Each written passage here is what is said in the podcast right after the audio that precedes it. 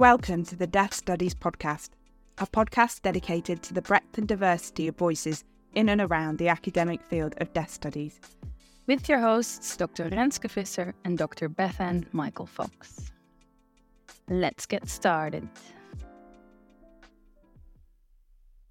So here we are, sat together in my living room. Well, yeah, is it a living room? I have no idea. We've got so many rooms in this house. I just don't know which room is which. the benefits of living in the middle of nowhere. um, yeah, so we're sat here and we're we've got the baby asleep in the wrap. We're drinking a cup of Pukka revitalised tea to revitalise us. We've had the the traditional Cornish scone, jam first, lots of clotted cream.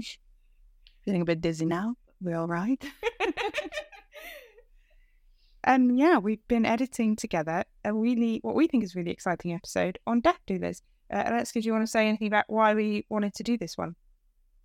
I think it's a term, death doula, that is creeping up more and more. And I personally wasn't fully aware of what a death doula is and isn't. And I'm also very excited that we've chosen to do two interviews for this episode.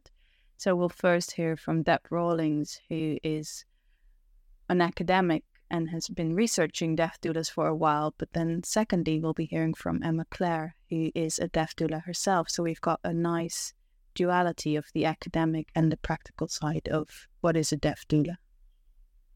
Yeah, and it's really just uh, it's been so interesting to hear what the two of them had to say and to to kind of come back to it because we made these interviews. We did Deb's interview.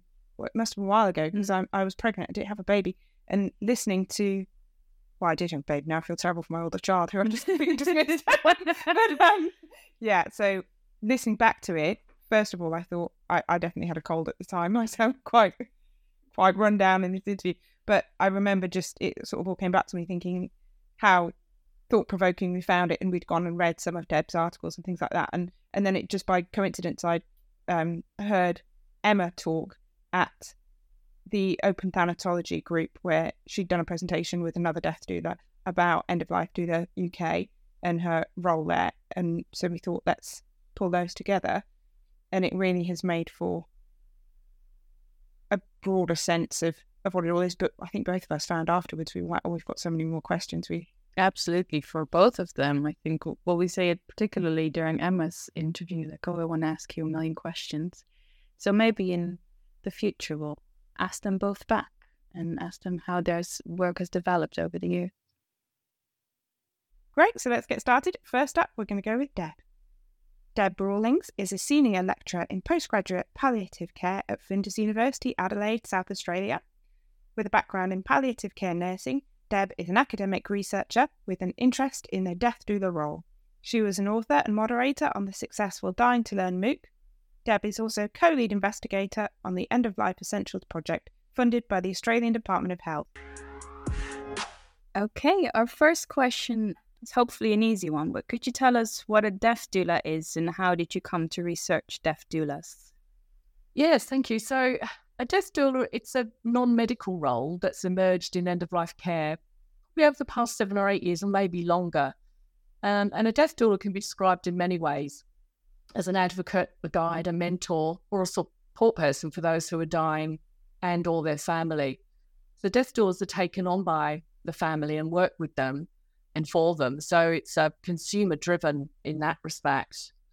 And the role really came up for us when we were hosting the first Dying to Learn massive open online course or MOOC.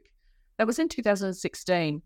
Um, and during the the MOOC itself, one or two participants identified themselves as death doulas, and we thought, okay, well, that's interesting. But by the 2017 MOOC, there were a lot more doulas. So we realized that this is actually a role that's playing out in the end of life arena, but that we actually knew very little about it. So I Googled it, as you do, um, and 10 or 11 web pages later, there was an enormous amount of information everything from art articles in our local Barossa Valley newsletter to the Sydney Morning Herald to New York Times. Um, there were TV and radio interviews. And there were also pages advertising death doula services or even where to access death doula training. So you know, really as a team of academics and researchers, the, we then went to the literature, and that's where the research started. So, with a systematic review, there was actually no formal studies. So, that's where we started then with the review of the literature and then thought, well, we need to hear the voices of death doulas. And that's sort of a survey followed by some interviews. So, that's sort of the background to where it started. Great. And you've mentioned in some of your research outputs that death doulas often fill the gap, so to speak, in palliative care provision. Can you tell us a bit more about what these gaps are and how they fill those gaps? Yeah. So, as a self described non medical role, death doulas would say that they fill the social care gaps rather than the medical ones. So, they work at the direction of the patient and or family and help support them throughout the end of someone's life. But what that support looks like uh, will differ between families and doulas. So, for example, some will help with any health, household tasks, you know, washing up or something like that, and others won't. Um, some will work with the patient exclusively, and some only have really ended up working with the family. Um, there are doulas who work mainly with the family, probably in the last couple of days of life, with vigiling and then maybe after death in keeping the body at home. And some will then perform rituals during that time and, and sometimes go on to do the funerals as well. I think a main finding from our survey when we were asking death doulas is that they say they have time, uh, time to spend with people. And that's something that busy healthcare and probably social care professionals as well don't have. So, for example, companioning is something that death doulas say they do or providing respite. But then again, some will also work with people to develop advanced care directives, provide emotional support, counselling, spiritual support, and things like developing legacy projects. So from here, we can see that it's not always gaps, but sometimes there are overlaps with things like the traditional palliative care volunteer role, as well as some healthcare professionals. But I think what we found is that many death doulas have health professional backgrounds so that it's it's no wonder that there is possibly an overlap, and and I think probably some grey areas in there. I think also to be considered is that some death doulas charge money and others don't. Um, and that's a real consideration for a family who are looking for help and support from a death doula. And obviously, it makes it unachievable for many people who already have the financial burden of caring. So, you know, again, it's only open perhaps to a select few who can afford it. I don't know if you could speak about that as well, but how do people negotiate those conversations about the services that death doulas provide and whether or not money will need to be exchanged? I think that's actually a real tension for death doulas because some of them feel like, well, I'm providing care. You know, you'd pay a mechanic, you'd go pay $120 to have a massage or whatever it is. Why would you not pay me for the work that I'm doing? And then others are saying, oh gosh, I could never consider charging money. Some of them have sliding scale financial packages, I guess, if you like, for, for families. Uh, and if someone's in poor socioeconomic economic circumstances, they would charge less. Some of them will take money in kind. So maybe some groceries or food others are very sure that I, am a professional. This is the work that I do. So I'm going to charge X number of thousand dollars and you can have me for as long as you need me. So because death doulas are taken on by the family, that's something sort of well outside of the professional remit. And I possibly think that many death doulas are actually getting their work through word of mouth. Obviously, there are death doulas uh, around the world we found are on, they have their own websites or they can be contacted through death doula training organisations. But also, that some of the death doulas in our survey said that they received their referrals from health professionals. So that might be a GP, general practitioner, it might be palliative care professional, or it might be someone in the hospital or community. So there's many, many ways that people find out about a death doula, and then whether they've already heard how much it costs or how that works will be, I think, different for each doula. And you've mentioned your survey a few times now. How many uh, death doulas took part in that survey? And did you also follow up with any kind of interviews or observational research? Yeah, so we had, well, it's interesting. We had 193 responses, but it became clear at the beginning that not everyone was actually a death doula. They were a bit confused about what a death doula was. And we had someone who said, Well, I work in aged care facility, that's the sort of work I do. So I'm a doula. Interestingly, we also had a, so it was 193, but they weren't all complete responses because some of them, interestingly, a good proportion, only came in and answered two questions. The one question was, do you think there should be registration of the death doula role? And the other one was, do you think there should be standardized educational training? The majority said yes to both, but some people literally just came in and answered those questions and didn't answer anything else. At the end of the survey, we asked for people to come forward if they were interested in interview, and then we followed that up with 20 interviews of death doulas, mostly in Australia, but some from overseas as well. So that's we've also published those. And I think you also mentioned in one of your papers that death doula literally means caring woman, and most of your participants were women. So could you speak a bit about the gender dynamic of caring and being a doula? Yes, you're you're right. That death doulas, and actually that's it's the same with birth doulas, traditionally roles filled by women, but obviously men are also represented in in either of those roles. And I think there are parallels to be drawn with nursing and midwifery, and to be considered I think I might have said is that nurses, it's nurses who often become death doulas or or who are working in dual roles. So they work part time as a nurse and part time as a, a doula. So just through that, historically, women predominate. But obviously, men are equally able and capable of taking on these roles. And that historically, they they were it was considered women's work, and, and I do mean generations ago, um, before everything transitioned into being born and dying in hospitals, you would often find in the uh, local woman in the community who helped birth the babies and was often called upon to wash out, lay lay out bodies, um, and I think that's where the birth doula emerged, and uh, that birth doulas have been appearing in the midwifery literature since the 1970s, and from there also death doulas. So, yeah, predominantly women. And maybe taking a step back from that to the Australian context more broadly, could you tell us a bit about how palliative care is provided in Australia and any key areas of research and debate that are happening there right now? Oh, how long have you got? so, um, specialist palliative care, I'll use that definition, is provided by in- individuals. So that might be in the rural and remote areas, you'll have specialist, quite often specialist palliative care nurses. And then obviously teams, such as in hospices or maybe hospitals. Not, not all hospitals have palliative care teams. So these are healthcare professionals who specialize in palliative care, and that is their main role.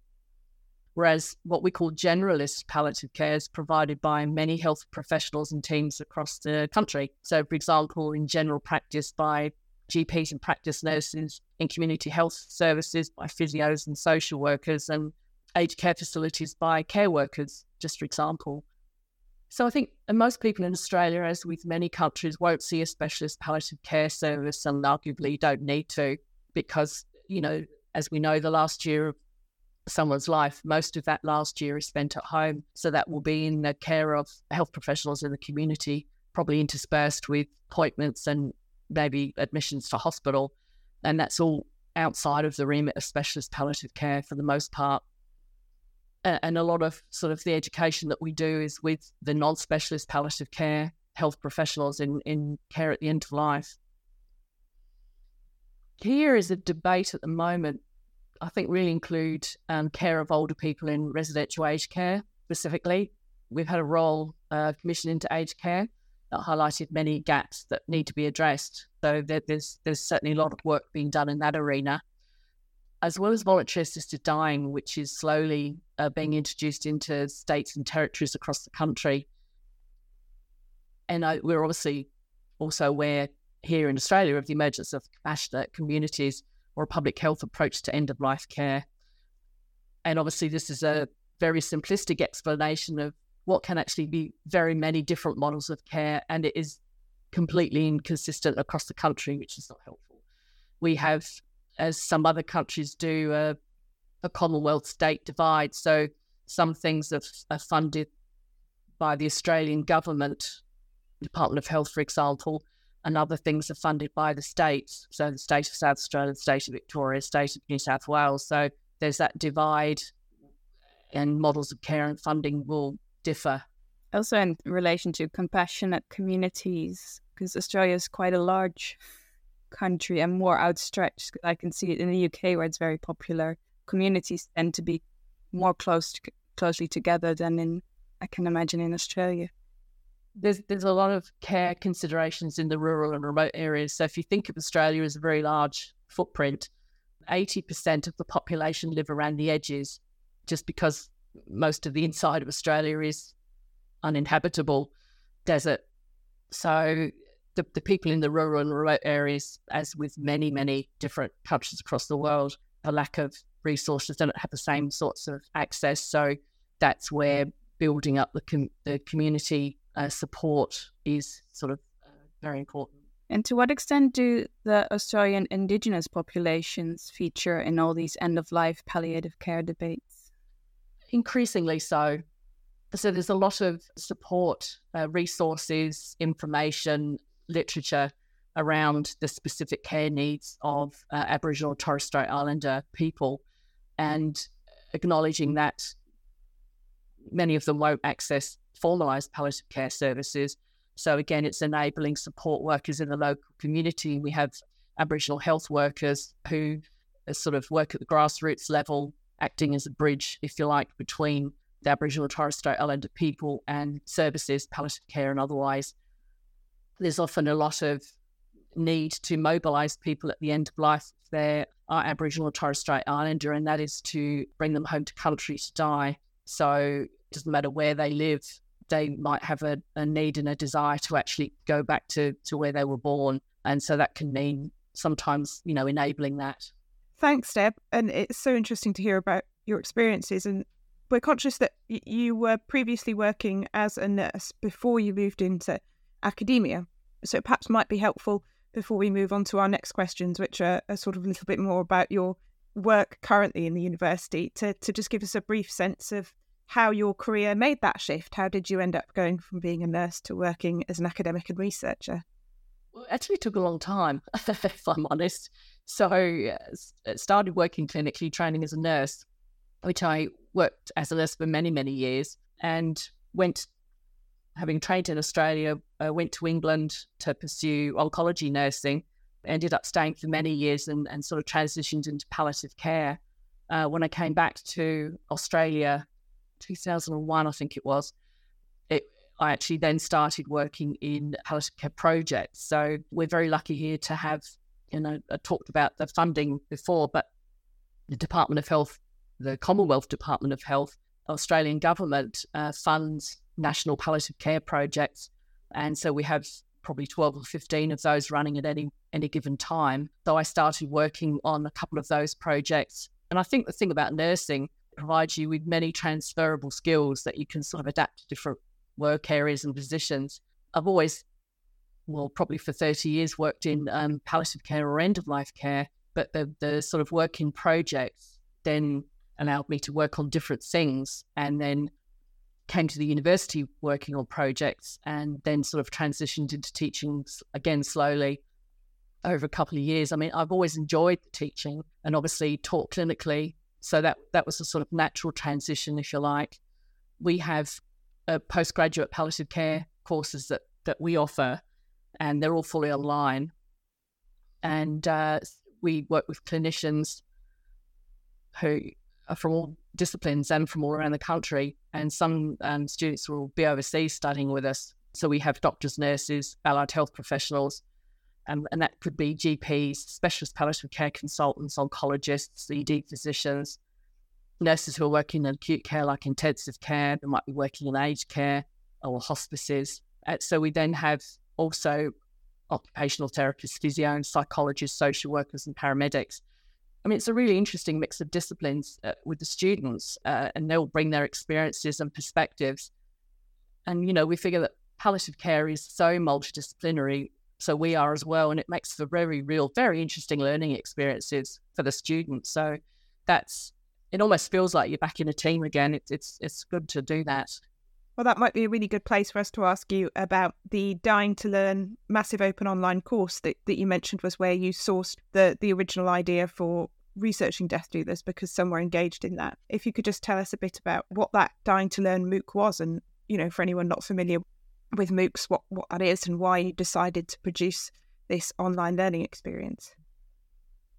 As I said, I was working on a project, and it's a palliative care project, Australian Palliative Care Knowledge Network project, which has produced a website called Care Search. And Care Search has been around for 10 or more years now. And we noticed in Care Search that, and because many of us worked in clinical backgrounds and we had a, a wide reach across the country, it's a national project, we could actually talk and get hold of and consult with uh, health professionals but what we did find out is that uh, we noticed we we really couldn't communicate with the general public. It was really hard to to actually get in and talk to people. So uh, the director of Care Search, who's um, Professor Jennifer Tieman here at uh, Flinders, came to me one day and said, "I want to do a MOOC." Oh, okay. So we did a MOOC, and we learned how to do a MOOC by doing a MOOC. So um, the Dying to Learn MOOC was offered four times, and we promoted it heavily for the general public. So we said, this is not talking about palliative care. This is not a medical course. Um, this is us all just wanting to have a, a, talk about all things to do with dying, death, and dying. We promoted it that it's, it's social conversations, that it was about art um, and history. It's about um, all sorts of social, digital dying. But interestingly, in every single one of the four MOOCs, the participants were overwhelmingly healthcare professionals, two thirds of participants in each MOOC, which really, to us, speaks to the need and interest for this sort of offering and and opportunities for people to, talk more broadly about death and dying. And there are still health professionals out there who can't mention the D word, the death or the dying, and uh, you know talk about euphemisms and so on. And the, the MOOCs were held in 2016, 17, 18, and then in um, 2020. And it's something that we're actually not able to continue with. So, what we have done is the Care Search website will be releasing, hopefully later in this year. Uh, Care Search will be launching some of the uh, Dying to Learn MOOC content and concepts. And, you know, for example, there's the euphemisms exercise um, and lots of other discussion prompts in there. And I think it, it was also a, an experience because we are academics and researchers. So, yes, we evaluated the MOOC. Uh, we also conducted research with a core group. Obviously, it was voluntary and we put out expressions of interest for people to volunteer to be part of the formal research, you know, with ethics approval. And we probably published uh, 10 or 11 papers um, from the different aspects of the MOOC, MOOC, including the research, and that doesn't include the four on death doulas. So it's things like death competency, meaning a life, quality of life, and then papers on MOOC pedagogy. We put a virtual before I die wall in the MOOC, the Candy Chang's work, and uh, obviously some uh, voluntary assisted dying. So it's it gave us a, an amount, I mean, research aside, it just gave us an, um, access to amazing conversations, and every single MOOC, all four of them, had a minimum of 10,000 comments in, though we could be analysing that data for, for many, many years. Just a great opportunity. And was that free for participants to take part in? It was.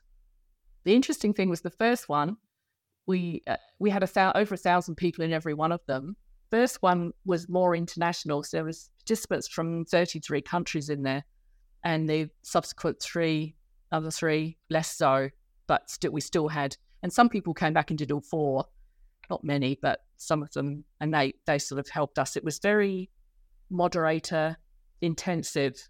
So there was four of us, five of us who were authors and moderators, and uh, it took a lot of work um, to, because we were keeping the conversations going not that they need that much help because 10,000 comments is a lot of a lot of talking. Uh, and you mentioned in there about an activity as part of the MOOC looking at euphemisms around death and dying. And we enjoyed reading your 2017 paper and an article on the website, The Conversation, and we'll put links to those in the show notes for anyone who'd like to read them, that discusses the importance of language and the implications of, of death euphemisms in practice. So we were hoping you could just tell us a bit more about that. The content of the MOOC was very eclectic. So there were four of us. Um, Jen and palliative care professor, said, who did the work on the digital dying, not a clinician. The, the other three of us were clinicians, t- two weren't. And I elected to do week one, and we, we basically elected what content we wanted to do to put in. So I, I really started hosting week one, introducing the concepts and just trying to add in a bit of humor and sort of a, a, a tone where we want to acknowledge that we didn't want it to all be serious or depressing and to introduce some difficult concepts in a really gentle, non confronting way. So, humor, I that's how I started things going. And the first thing I put in there was the Monty Python dead parrot sketch, and then said, okay, give us your best shot. Come up with euphemisms for the word dead. So, people were incredibly inventive. Um, in that first MOOC, we had over a thousand participants who covered everything from kick the bucket to shuffled off this mortal coil to pushing up days to six feet under. So many of the well known ones. But between them, they came up with something like 1,200 discrete euphemisms. And then underneath, they they put in, they were supposed to only put a couple in, but some of them were putting 20 or 30 euphemisms. We learned not to allow them free reign. But at the bottom of that, we added a comment section um, and that's where the paper came from, really. And uh, so many people, they gave us examples of very funny misunderstandings where euphemisms had been used. But the other side of that was some examples of very distressing incidents, especially in clinical settings where not using plain language had really backfired in, in a in a dreadful way. So it was really a good reminder that we should be very mindful not only of how we say things, breaking bad news or whatever, but obviously that the words we use to convey important messages um, hold a lot of meaning within themselves. Um, and there's that, a lot of the time it was just the perception that people would understand what they were saying, but you know, it wasn't wasn't happening. So it really prompted us to say, well, we actually need to. And yes, okay, it's you know, it was it was great fun that there were that many euphemisms, but um, the main message was be very, very careful. We, you know, we know that in meetings, in appointments, medical appointments, and so on, the messages are very rarely getting across in the way in which they're intended. And um, plain language is really needed um, to make sure that people understand what's being said. That's really pertinent now to some discussions in the UK. There's been a lot of news coverage recently of people talking about their experiences of loved ones being undergoing treatment, for example, for for cancer, thinking that they'll have added years from this, and, and not not quite understanding that they are actually um, living with a very short amount of time because they haven't been explicitly told that. So there's there's been some really moving interviews with people talking about that that their partner, for example, wouldn't have undertaken that treatment had they known. They would have preferred to have spent that last year of their life differently. And I just wondered if you had any insight from your professional experience into what the, the sort of barriers are to, to having those kind of quite difficult conversations around saying that, you know, perhaps this is a terminal illness or you do have only so much time left. Yes, certainly from my experience, which go which goes back a long way, the clinical experience is a long a long way past but it was always very much about the first thing. Obviously, you got to set the scene for where you're having the conversation and how you're having it, but it's finding out what the person you're talking to knows or understands about what's happened so far. Um, and certainly back in the day, if I was meeting someone for the first time, I'd get them to go over what had happened previously, even as far back as their diagnosis. It was actually very cathartic for many of them to actually um, go through the whole and, and tell someone about everything they've been through the treatments and so on, and then asking them, what did the doctor say? And certainly, uh, and it might have been in the article as well, but my colleague went to see a, a patient and she mentioned his lung cancer and he was devastated. He said, But I've got a shadow on the lung. And he didn't understand that that was the same thing. Quite why a hospice nurse was visiting, I don't think it been processed either. So it's very much finding out what the person knows and what language they're using and the usual sort of avoiding jargon and uh, acronyms because, you know, and we, we talk about literacy. And when we're talking about health literacy, uh, some research I read a few years ago said that the um, when you come away from the pharmacy or the chemist with a prescription, 50% of people can't read or understand what's written on the, the box of medication as to how to take it, when to take it. So that always reminds me that literacy, we need to be very careful. And certainly on the web, on websites that, that we have here, the Care Search website and others where we have health information for uh, consumers, we actually do uh, reading readability on them to make sure that they're sort of at primary school and school, yeah, primary school reading level because so many people just can't understand. Well, thank you for that. That's so interesting to hear. And of course, there is quite a few books coming out now for more public readerships about these these kind of care conversations. It's so timely, isn't it? Um, but as someone, we were really interested as well in all your teaching experience because you say on your university website that you're working on modules including palliative care and oncology, as well as adolescent and young people and paediatric settings, and on a really interesting module called Care of the Spirit. So we hoped you could perhaps tell us a little bit about your different teaching experiences and, and what those entail and perhaps some of the sort of challenges that you face in, in delivering some of that content. Sure. So we run um, or offer, shall I say, postgraduate palliative care courses. So all of our um, students are clinicians. They've already taken an undergraduate degree in health and they're all working clinically. So they need to have clinical experience with people at the end of life in, in, in some way or other. So they come to us to um, do a maybe a graduate certificate or a diploma or a master's in palliative care. So we have core topics that they need to do, but then there's also a whole range of elective topics so we've got about 18 topics all told.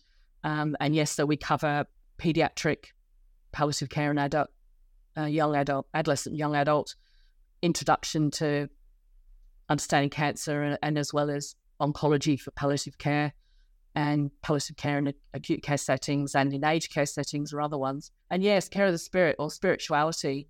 And that's quite a popular elective, something that a lot of students don't necessarily consider or they know that it's important, but really don't have the tools and the resources to listen or, or um, understand what spiritual or existential distress some patients going through.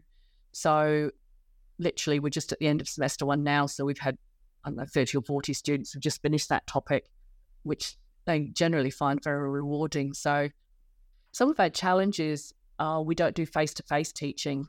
So if, you know, South Australia's got a very small population generally, and how many people within South Australia working in health want to do a palliative care degree? Not that many. So we've always been online, which actually helped us last year during the COVID pand- pandemic, and then obviously onwards because um, we didn't have to adapt to the to the new circumstances but it's a challenge for students to actually learn how to interact outside of a classroom because we're very well well aware that students are sitting at home on their own. Quite often after work, might be in the middle of the night when they're on night duty, uh, trying to interact with others. And as I said, it's all well and good if you're doing that together at the same time, but this is asynchronous learning, so they're obviously posting things. Um, so we're trying to, you know, facilitate communities of practice, if you like, within the learning environment to to get students working together. So it you know it's a great thing to have all of these clinicians. One of the things that is always interesting to me, and I having worked in in health for many years, is that some students don't really understand within the multidisciplinary team the perspective of other disciplines. So they're often very interested to find out how doctors view or experience things versus, um, I don't know, an occupational therapist or a, a paramedic. You know, what are their experiences? What's their perspective? What do they bring to the team? So a, lot of it is sort of trying to mimic the team experience in the online learning environment, if you like. So it's yeah, it's an interesting experience. It sounds extremely rewarding. I, am sure it comes with with an awful lot of hard work that must go into that.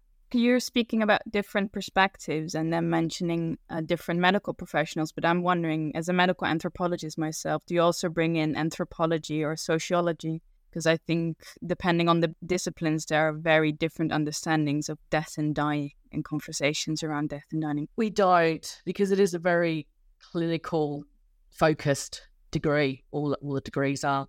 Um, and they do have to be clinicians to work. But, you know, to be honest, we we introduced some of that into the MOOC. I think there are lessons to be learned from the MOOC that we can bring into the postgraduate courses. And anthropology, as you say, that's you know it's a great example of different perspectives and and views and considerations. So um, there's always that sort of. I find it fascinating. I think it would be great to bring it into some of our topics, but we're sort of very well aware that the students will come out of this with a master's in palliative care and will go off practicing and working clinically. And some of the international students take the degree and go and set up palliative care services in other countries. So they do need that breadth of clinically relevant topics, much as I'd love to be putting all sorts of things in there. But what we will do is once we've got the Care Search web pages with some of the MOOC content, then we will point them in their direction so that they can go off and, and have a look at other other things. So. Well, thank you so much for taking the time to talk to us this morning, Deb. We really, well, it's our this morning, Deb. It's not yours. it's your afternoon in Australia. And uh, Renske's late morning in Finland. but we really appreciate your your insights, and it's been great to learn a bit more both about uh, death doulas and about palliative care in both your clinical and, and Australian context. And well, thank you both. It's been uh, interesting having a chat with you. I always enjoy you know, sharing the things that we've done here. And I look forward to other things in the podcast for sure. Next up will be our second interviewee, Emma Clare. Emma Clare is a health psychology PhD researcher and director of End of Life Doula UK. She's based in Yorkshire and she describes herself as an activist and nature lover with a passion for bringing death and dying out of hospitals and back into compassionate communities wherever possible. Emma's current research is focused on supporting individuals, both professionals and the public, to develop death competency or skills, capabilities in dealing with death and dying. Thanks for joining us, Emma. We really appreciate you uh, coming on the podcast. Thank you for having me. Can I please start by asking you uh, what what is a, a death doula? It's a good question we get asked often, and I think as sometimes annoy people by not having a really straight answer to it. But I think that's one of the beautiful things about the role is that it's really hard to narrow down to just one definition because it's so flexible. But there's a lot of metaphors that people use to describe the, the role, such as like walking alongside people, being a friend in death, a companion. But I think what all of those metaphors say is that it's something about a human to human relationship, which I think makes it different to other roles. And that doulas are there to be compassionate, knowledgeable about death, and somebody that the person can rely on to not shy away from the big conversations or the big questions. And in doing that, I think facilitates and, and opens up a lot of things for the person and, and their loved ones around them. So everything we do is doulas work in all different ways depending on the person, but that's the thread that runs through all the roles. That it's about human to human relationship. The relationship is is first and foremost what we work on. I know that all the roles, of course, have that relationship with people, but I think maybe they have to come first and foremost with their role and then build relationships, whereas we're maybe the other way around. And how did you come to be involved in, in this work and, and to work with End of Life Doula UK? So, my first job after university was in home care, going around in the community. And I didn't realise it at the time, but I'd say more than half of the people I was working with had been discharged from hospital specifically to die at home because they wanted to be at home. And that was a bit of a shock. I didn't realise I was going to be working with people at the very end of life, but I found that it was actually the most uplifting, happy work I'd ever done, which is not what people think often. And I found that after that, I did try and do other roles, but nothing really compared. Anybody that works in palliative care will know that you you really get something out of it yourself. It can bring a lot of clarity to your own life. Certainly stops me worrying about little things that don't matter. So after trying a few other jobs, I thought I know I just have to get back into working in end of life. And I actually found the doula training, I think, just on Twitter and thought it looked like maybe a good CPD course to do alongside my psychology training. And I was just absolutely hooked because being in a room with other people who were so open to talking about death was just so refreshing and, and really life changing. And I think a lot of doulas would say the same that the core groups that they go through the training with, the the relationships you form there are just for, for life, I guess. I suppose the other thing that brought me to it was that going back to the home care that I did, I found it so frustrating. Not that it was about me, but so frustrating that I could talk to the person who was dying and they would tell me their wishes and their preferences. And I would then talk to their family who would say, you know, oh, I think they want this, or I, I wish I knew what they wanted. And I I've been very lucky in that my family have open to talking about death and always have been. So it was quite alien to me that how could you not have just had this conversation? But I obviously now understand that it's it is difficult for people. So I really wanted to get into a role that could facilitate families and loved ones having those conversations because the negative effects of that were so obvious and and were mm. really i mean gosh were hard for me and i wasn't even part of the family you know to to see that that person's wishes hadn't been acted on because they hadn't been voiced because they hadn't been written down. I just thought what you know what a lost opportunity for the end of somebody's life to be you know bookended with an ending they would have wanted so yeah I, I when i found the doula training i thought oh, this feels like a role where a big part of it would be enabling people to have those conversations. And I really liked the idea of that. Thanks for sharing that with us.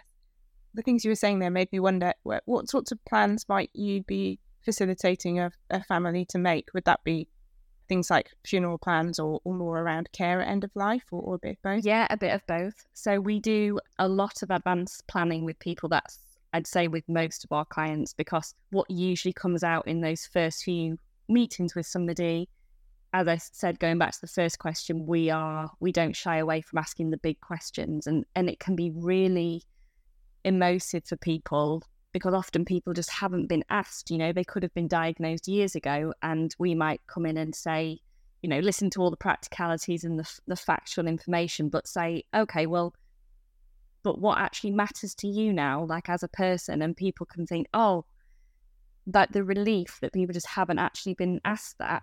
So what comes out of that is most of the time, sometimes people know, but most of the time, people know what they want and people know what they don't want. So people might say, you know, I, well, I know I want to die in this bed at home, or I want to, I certainly don't want to be in hospital, or I, I know for sure that if my heart stopped, I definitely wouldn't want resuscitating. I would just, I'd be quite content to die like that in my own bed, you know? So the logical conversation that comes out of that, because we are, we are there to listen and hold space for the conversation, but then to advocate and make that as likely to happen as possible for the person would be to say, okay, well, have you told people this? Can we get this documented so everybody's on the same page and working to what you want to happen? So that might be helping them. We often would accompany somebody to appointments with their GP, or if they're really unwell, we might ask permission for us to speak to the GP for them. So we would be encouraging conversations about DNA CPRs, and we often write advanced decisions to refuse treatment with people. So that might include a I don't want to be hospitalized point in there. And this varies massively depend on what area you live in. So one thing that we really encourage doulas to do is understand how that works in their area because it's so it can be a really complicated process for people that work in end of life care, never mind just for, for families and people that you wouldn't really look this up until you needed it. So helping people navigate that system and saying this is the documentation you need to make that happen. And then, of course, making people aware that that exists because that's, you know, it's one thing documenting it, but you have to make sure everybody knows. So then we would facilitate the conversations with the family and with the GP and anybody that's coming in, carers, to say, look, these are the wishes that so and so has made known. Can we all be working with this as our, our priority? So I think getting people on the same page is one of the, the main things we do. So when I said about listening and, and holding space for people, that's a, that's a phrase we really often use, but I, I realize it, it, what does that mean? So I suppose part of that is the is that deep listening, which which are skills people have in other roles, of course. But we do a lot of training in really listening to people, listening not to respond, but to open up a space, as I say, so that people feel able to talk freely without judgment, without without us having any agenda. Because again, I know other health and social care professionals do a fantastic job, but they ultimately have an agenda because of their role. So they might be listening in order to complete a form or in order to make a referral, or whereas we are just there, certainly initially, to hear what the person feels and thinks and how they've come to thinking about that, to explore that with them, to allow time and space, because that's another thing that we recognize we're lucky to have. We have the privilege of time with people where other health and social care professionals maybe don't by holding space, we mean enabling, a, I suppose, a physical space as well, because you need to be in the right place, don't you? It needs to be an environment that enables that conversation. I know I feel when I'm doing that with people, it's quite a, a physical thing. You're almost like holding barriers in a good way. Like this, this space is for you to share that, and it is safe. And there can be things that try and squash that. So you might have you know a, prof- a professional there or you might have family members there that want to challenge or don't agree yeah i've got lots of questions just based off what on what you've said but we've got lots of questions prepared as well um, so i'll just uh, choose to ask one of them really which is going to be anecdotal in your response i suppose you, you may not have the sort of evidence um, collected for this but i just wonder from your personal experience do the majority of people you work with get what they want in terms of this paperwork that's put in place and, and you know dying at home those sorts of things? Does it often come to fruition uh, it's a good question and to be honest it's one that i would as you say at the moment we really only have anecdotes but i would really like some my other hat that i wear is uh, an academic hat and i would very much like to have some evidence for that and we are we are working on that in terms of research but yes i would i can certainly say that ha- well, there's plenty of research on the benefits of advanced planning.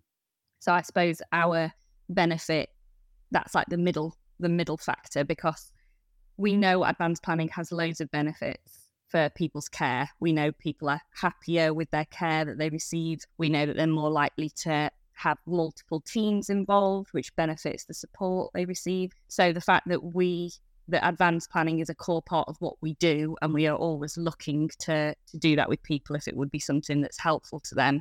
I think means that yes, we having a doula involved who knows that you would like, for example, to die at home. I think certainly make, makes it more likely because we can do this the sort of softer, gentle side, absolutely the holding space, but we are there to be a, a strong advocate if needed and to to really plan ahead. So to be thinking, you know, you wouldn't necessarily go through all the what ifs with a person because that could be quite stressful. But we're there to think, okay, well, this person wants to die at home. I can foresee that this could be a barrier to that happening, you know. So one thing might be that that isn't documented. So then we can do that. Or that the family, there's no support, there's no care package in place, there's no, there's no family informal carers available. So then we can we can tackle that as well. So I think we definitely reduce the barriers to to a person's wishes happening. Now, you work for End of Life Doula UK as the specific organisation, and the slogan that you have is "Doing Death Differently." Uh, could you just tell us a bit about how how you do death differently at End of Life Doula UK? I love that question. I think it's it goes a little bit back to what I was saying before that of course, to completely recognise that other services, there's hundreds of amazing services that work with, with death and dying. But I think our role is very flexible and unique. And we don't we are we're constantly kind of back as an organization pushing against people wanting to narrow us down into a into a box because that that is you know that's what humans do to understand something but all of our doulas are there to be to firstly hear what a person needs and then to recognize what gaps there are in, in support so that could be practical emotional sp- spiritual a mixture of all of those and then we're there to fill those gaps so that isn't to say that all doulas can do all things because that's not true of course but what we do have is a really strong community of practice that people can draw skills from each other so we sometimes we have a team of doulas involved. But I think our training as well really sets us up, as I mentioned before, the the human to humanness of the role that we go in with that first and then and then our role second. And I think that that really does bring something different. It's so hard to to explain in words.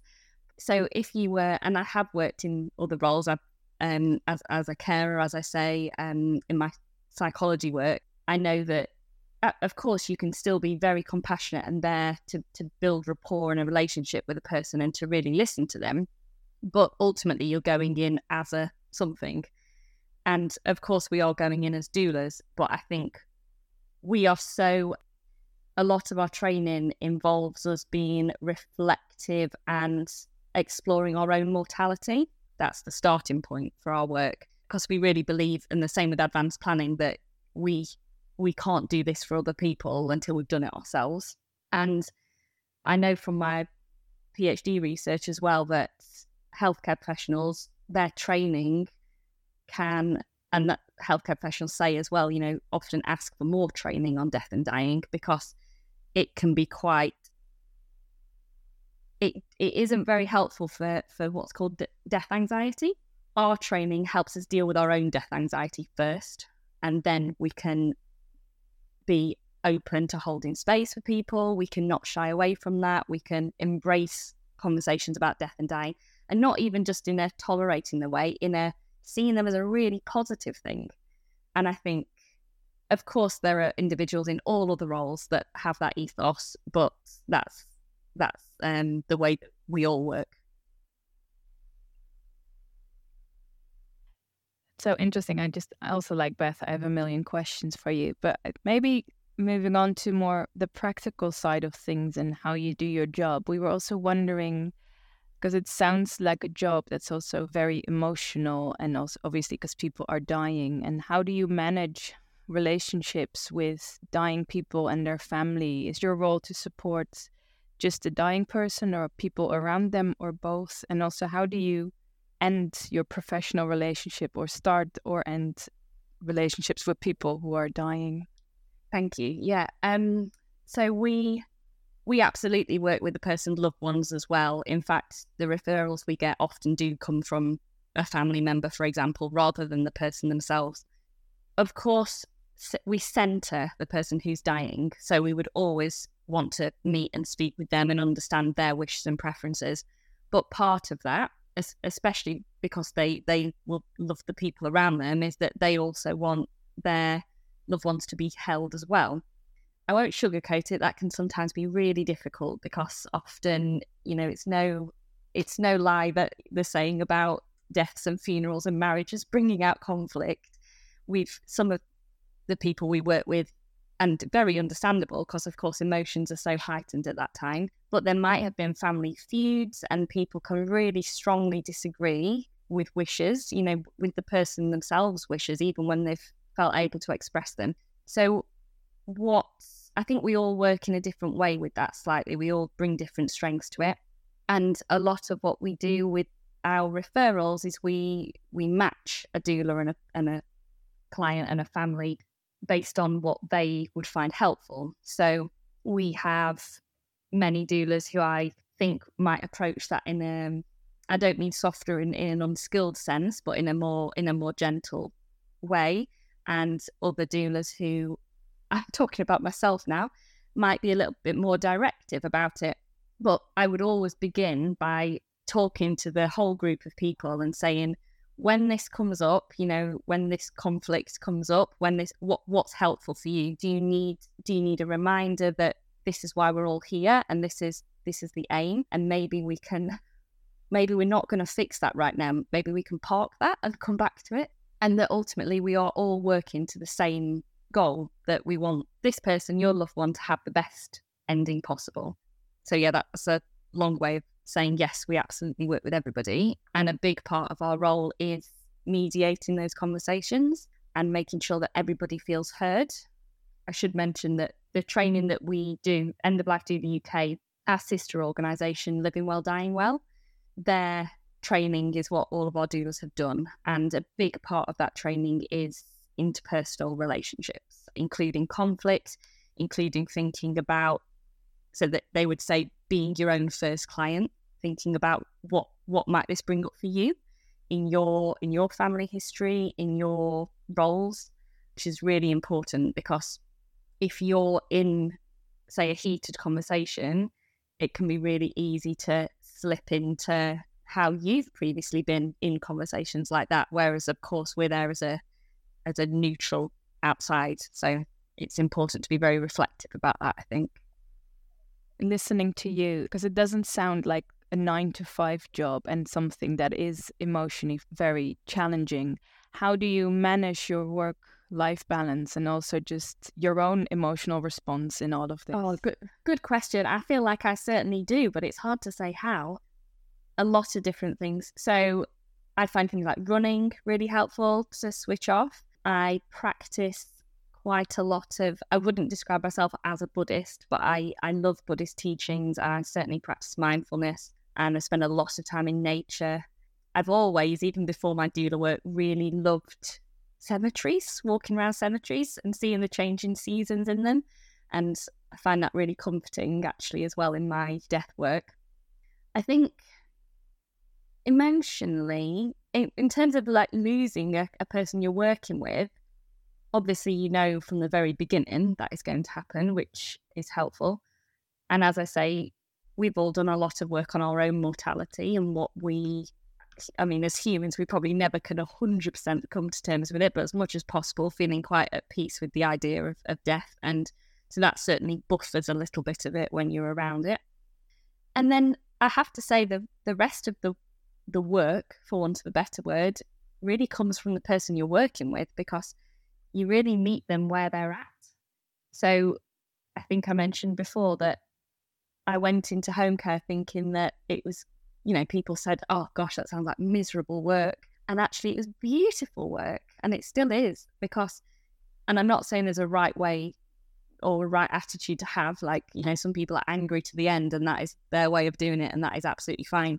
But some people are, their peace with the idea is, is contagious. And I think if you're, if you're working with somebody who, and that, I have to say, the people I've worked with, that is often the case that there might be a lot of chaos, want a better word, around a person, but actually they themselves, when you talk to them, are they're quite at peace with it. You know, they might have a few things they want to tie up, a few things they want to say to people. They might want to document something in terms of their legacy. But other than that, they're they're very at peace with the idea. That really helps me mm. to be as well practically do you work with one person at the time or do you have multiple mm-hmm. clients at the same time? How does all of that work? The context to that is that we have be- become much more busy over the past year especially. So if you went back a few years the number of doulas that we have it was it, you know the demand wasn't necessarily there. So that would yeah be a one person at a time. It's a little bit different now that we're certainly seeing specific areas in particular have got really busy. So some of the people I've worked with, yes, I might have worked with two or three people at a time, but we are very careful not to, and I as a person as well, very careful to make sure they're not going to sort of detract from the support you can offer each of the people. So we we do work with people at the very end of life often, but we also have people who get in touch when they've just been diagnosed obviously you can never say for sure, but they might have years still to live. We also get contacted by relatively young, healthy people who just want help with their advanced planning. So in that case, I'd be I'd be mindful of who I was working with. You know, there's no reason why I couldn't work with all of those different people. I probably wouldn't work with multiple people right at the very end, just in case you know I need to be there quickly. But that goes back a little bit to what what we do, and that a big part of what we do is empower the person's loved ones and their network and their community to mm. look after the person. So I do mm. find that maybe initially, say, for example, somebody's daughter has re- referred to us and they might say, oh, you know, gosh, I, I need somebody that I can ring 24 hours a day if I don't know what's happening, if I don't. And of course, I offer that and say, yeah, you can ring me anytime. I often find that as time goes by and they feel more confident and more supported, that can move from actually I think I can do this myself. I just need to I just need to check with somebody. I just need to bounce ideas off somebody. So I've had many calls where they might have rung and said, "Oh gosh, this is happening and I can't I can't deal with it. Like please come and help me." And then I, and of course I would, but after maybe 10 minutes talking and asking them what what do you feel is the right thing to do? What what's what's your gut telling you you should do? Should you go and be with that person? Do you need to sit with them? Mm-hmm. Do you need to do something else? they often end up saying, actually, I, I think I do know what to do. I just needed someone to run it by. So, yeah, going back to the practicalities, it means that actually it's not as, you know, on call, for want of a less medical term, as I first thought. You also mentioned that you got more busy in the last year, and also we've been living through a pandemic for a while now. And I was just wondering how does COVID 19 impact your job? Because it sounds like a lot of face to face contact, but also probably physical contact between people. And I, I, assume it's very difficult if that's no longer allowed. It's been difficult across the board, hasn't it? Certainly, we usually ideally work with people face to face. And we did continue to offer that. I'm not saying it's over, but the, the height of the pandemic here, we continue to offer that if that's what people wanted. We asked if people wanted to be seen face to face or remotely. So we did end up with a lot more remote work. And we did set up a helpline, 24 hour helpline as well, so that people were ringing for support over the phone, which was different. The other thing that changed is that before that, I think we were more likely to have people contact us mm. early on in their diagnosis, whereas we again, not to use too medical a term, but we had a lot more acute referrals where people were really, you know, actively dying. And maybe just we, in that case, often we didn't, we didn't even go and meet the person. They were ringing up the helpline and saying, you know, I'm with my dad. They are, he's dying now. What do I do? And a, a big part of our role is, if people want that, talking people through what they might expect to happen in the dying process. So I sometimes liken it to a, a, midwife analogy. I haven't had a child myself, but in the same way, a midwife might make a birth plan and say at this stage, we might expect this to happen. If there's this is our plan A, but if that's not possible, here's here's the plan A, uh, plan B we'll develop together. And we help a person do that with sort of like a, a dying planner, I suppose, in mm. that we can say, you know, you might experience this symptom, you might see your loved one doing this, you know, if there's like agitation mm-hmm. or, but then we can explain to people, but that's what this means, or a lot of symptoms. And this really contributes to, I think, a lot of fear mm. around death and dying.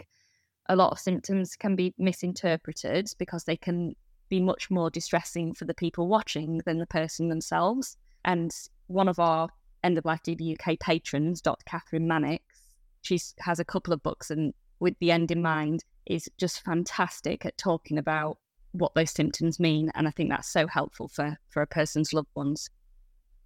Uh, you've also mentioned that you are doing a PhD or have you finished your PhD? I am doing. You're doing a brilliant. Could you tell us a bit about your research and whether it's linked to your death doula work? Yeah, I'd love to. Uh, so yeah, I'm in my third year. So I'm a from a health psychology background, so it is in health psychology, but I always wanted to steer my psychology work into death and dying. So my supervisors are from health psychology and from a nursing background. So my master's research looked at death anxiety in healthcare professionals and whether their own death anxiety got in the way of them having good quality communication with patients about death and dying, and found that death anxiety itself wasn't the barrier, but people's awareness of death anxiety seemed to be. So you had people providing good care across the board, but the people that were very death anxious, as long as they were able to recognize that and say, This is how I deal with that, this is how I work around that to still provide good care, seemed to be much better for patients. And then for my PhD, I've, I've flipped that slightly because I didn't want to focus just on how can we reduce anxiety. I wanted to focus on more like a positive, how can we help people feel more competent in doing this? So I'm now looking at death competency development in healthcare professionals and looking at what factors might promote that and how that links to their early career experience of death. So how they how they view, how they appraise their first and most memorable death event, does that affect how death competent they go on to feel? And where are you studying? University of Derby.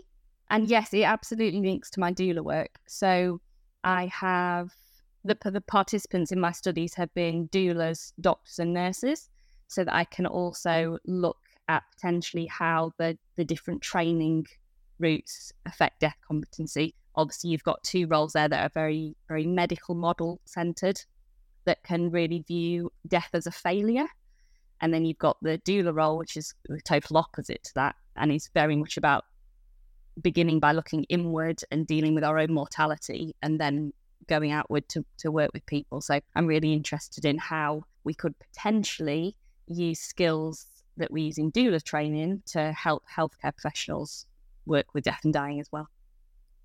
I'm really interested in your research, and I've been reading quite a bit lately about doctors, and of course, this sort of idea that doctors are invulnerable to having fear or they're just superheroes and things like that, which of course in many ways they are superheroes. But yeah, I've been reading some stuff by I think Caroline, Caroline Elton, um, who writes about the idea that doctors are, are also human and the inner lives of people struggling with these these different types of things. I wondered whether your participants had really welcomed the opportunity to talk about these kind of things and have those conversations with you. Great question. I I really think I didn't ask them explicitly, but I really got the sense that they did. And I actually had to change my research method because of the pandemic. I was due to interview doctors and nurses and had to change it to an online survey where they could they could type freely about their experiences. And uh, to be honest, I was a little bit pessimistic, and I thought that you know this this really was the peak of the pandemic, and I thought there'd be well, they were very busy, have a lot of other things to deal with. Probably completing a survey would not be high up the priority list. But actually, the number of responses I got was just phenomenal yeah, well over 100 people, and they all spent a lot of time writing their experiences down and, and saying, oh, you know, I haven't really been asked this before, actually. And uh, it's, yeah, it's nice to be asked. And the, the people I interviewed my master's research before definitely, I think, were quite surprised to be asked that somebody really wanted to hear about their experience. And I included a question in there about what what they think would help improve end of life communication in hospitals and they had such great ideas and yeah and again said you know I haven't really been asked that but I've I've always thought that this would be really useful so I think yeah I it's it's tricky isn't it what you were saying about viewing healthcare professionals as as superheroes because of course they do amazing work but that also contributes to like their their view of them. Oh yeah, they're superheroes. They'll just get on with it. They'll um, we'll we'll clap for them. but actually, it's been really traumatic, and a lot of the stories they shared, and I'm very grateful to people. Really harrowing stories, but of course, I'm hoping that we can use them to then improve the support for healthcare professionals in their work. Brilliant. Well, this has been really interesting. So, thank you very much for sharing both your PhD work and your work as a death doula. And we'll maybe in a few years ask you back to elaborate on all the projects you've been doing. But thank you very much for your time today. Oh, you're very welcome. Thank you for having me. This was such an interesting episode. I particularly liked how Deb's interview was talking about some of the limitations of healthcare professionals, for example, in their lack of time in dealing with families and dying people and really go through their wishes and what they want. And that is particularly what Emma picked up on as well, that part of her role is having the time to sit with families and really unpack what do people want and don't want towards the end of life. Yeah, certainly. So some of the questions that I was sort of left with from both of them were questions around how diverse is the pool of death doulas in terms of like who is who is doing it. Uh, we mentioned, I think, in both interviews, it was predominantly uh, women who who were involved in this role. Who, who else is doing it? Are different people from different types of communities doing it? Are there some communities where it, it's perhaps less of a a requirement because there's more of a notion of of it happening anyway, with perhaps intergenerational living and, and more people being able to or or willing to provide that kind of end of life care role, or perhaps that's just an old sort of idea that's no longer really valid in in the kind of world we live in now, where so many people's lives are just so busy with with so much going on. And then that sort of led me to thinking about like, well, that those awkward conversations, which I guess sometimes are awkward but aren't always around payment and how much this sort of thing costs, because it perhaps like much of women's work or what we might perceive as women's work uh, might not be seen as having value. And I know that Emma was willing to talk about both these sets of things with us, but we just didn't have the time. So those could be things we might come back to. And perhaps if you've got any questions that you would like to pose about death doulas, you could pop us a message. You can leave us an audio message on Anchor, or you can drop us an email or a tweet. I think this episode was a great starting point for as you say, future episodes, because one of our aims is also to talk about diversity of death studies. And I'm wondering, is this a very wide middle class phenomena, or to what extent do people from more vulnerable or marginalized people make use of these services, know they exist? And also, there are probably just societies and communities that just naturally have these kinds of conversations, so they don't need a death doula. It's just ingrained in the way they are. So I would be curious to find out if people know about communities where talking about death and dying, and particularly about the dying part, I would be fascinated to hear more about that. So also, if you have any papers or books you think we should read, I would definitely be interested to hearing about those. Thank you all for listening to our third episode of the Death Studies podcast, and we hope you tune in again next time. Thank you for listening to the Death Studies podcast. You can find out more about our guests and their work in the show notes or on our website, thedeathstudypodcast.com. If you enjoyed listening to us, please leave us a comment, follow us on social media at the Death Podcast, and of course, spread the word.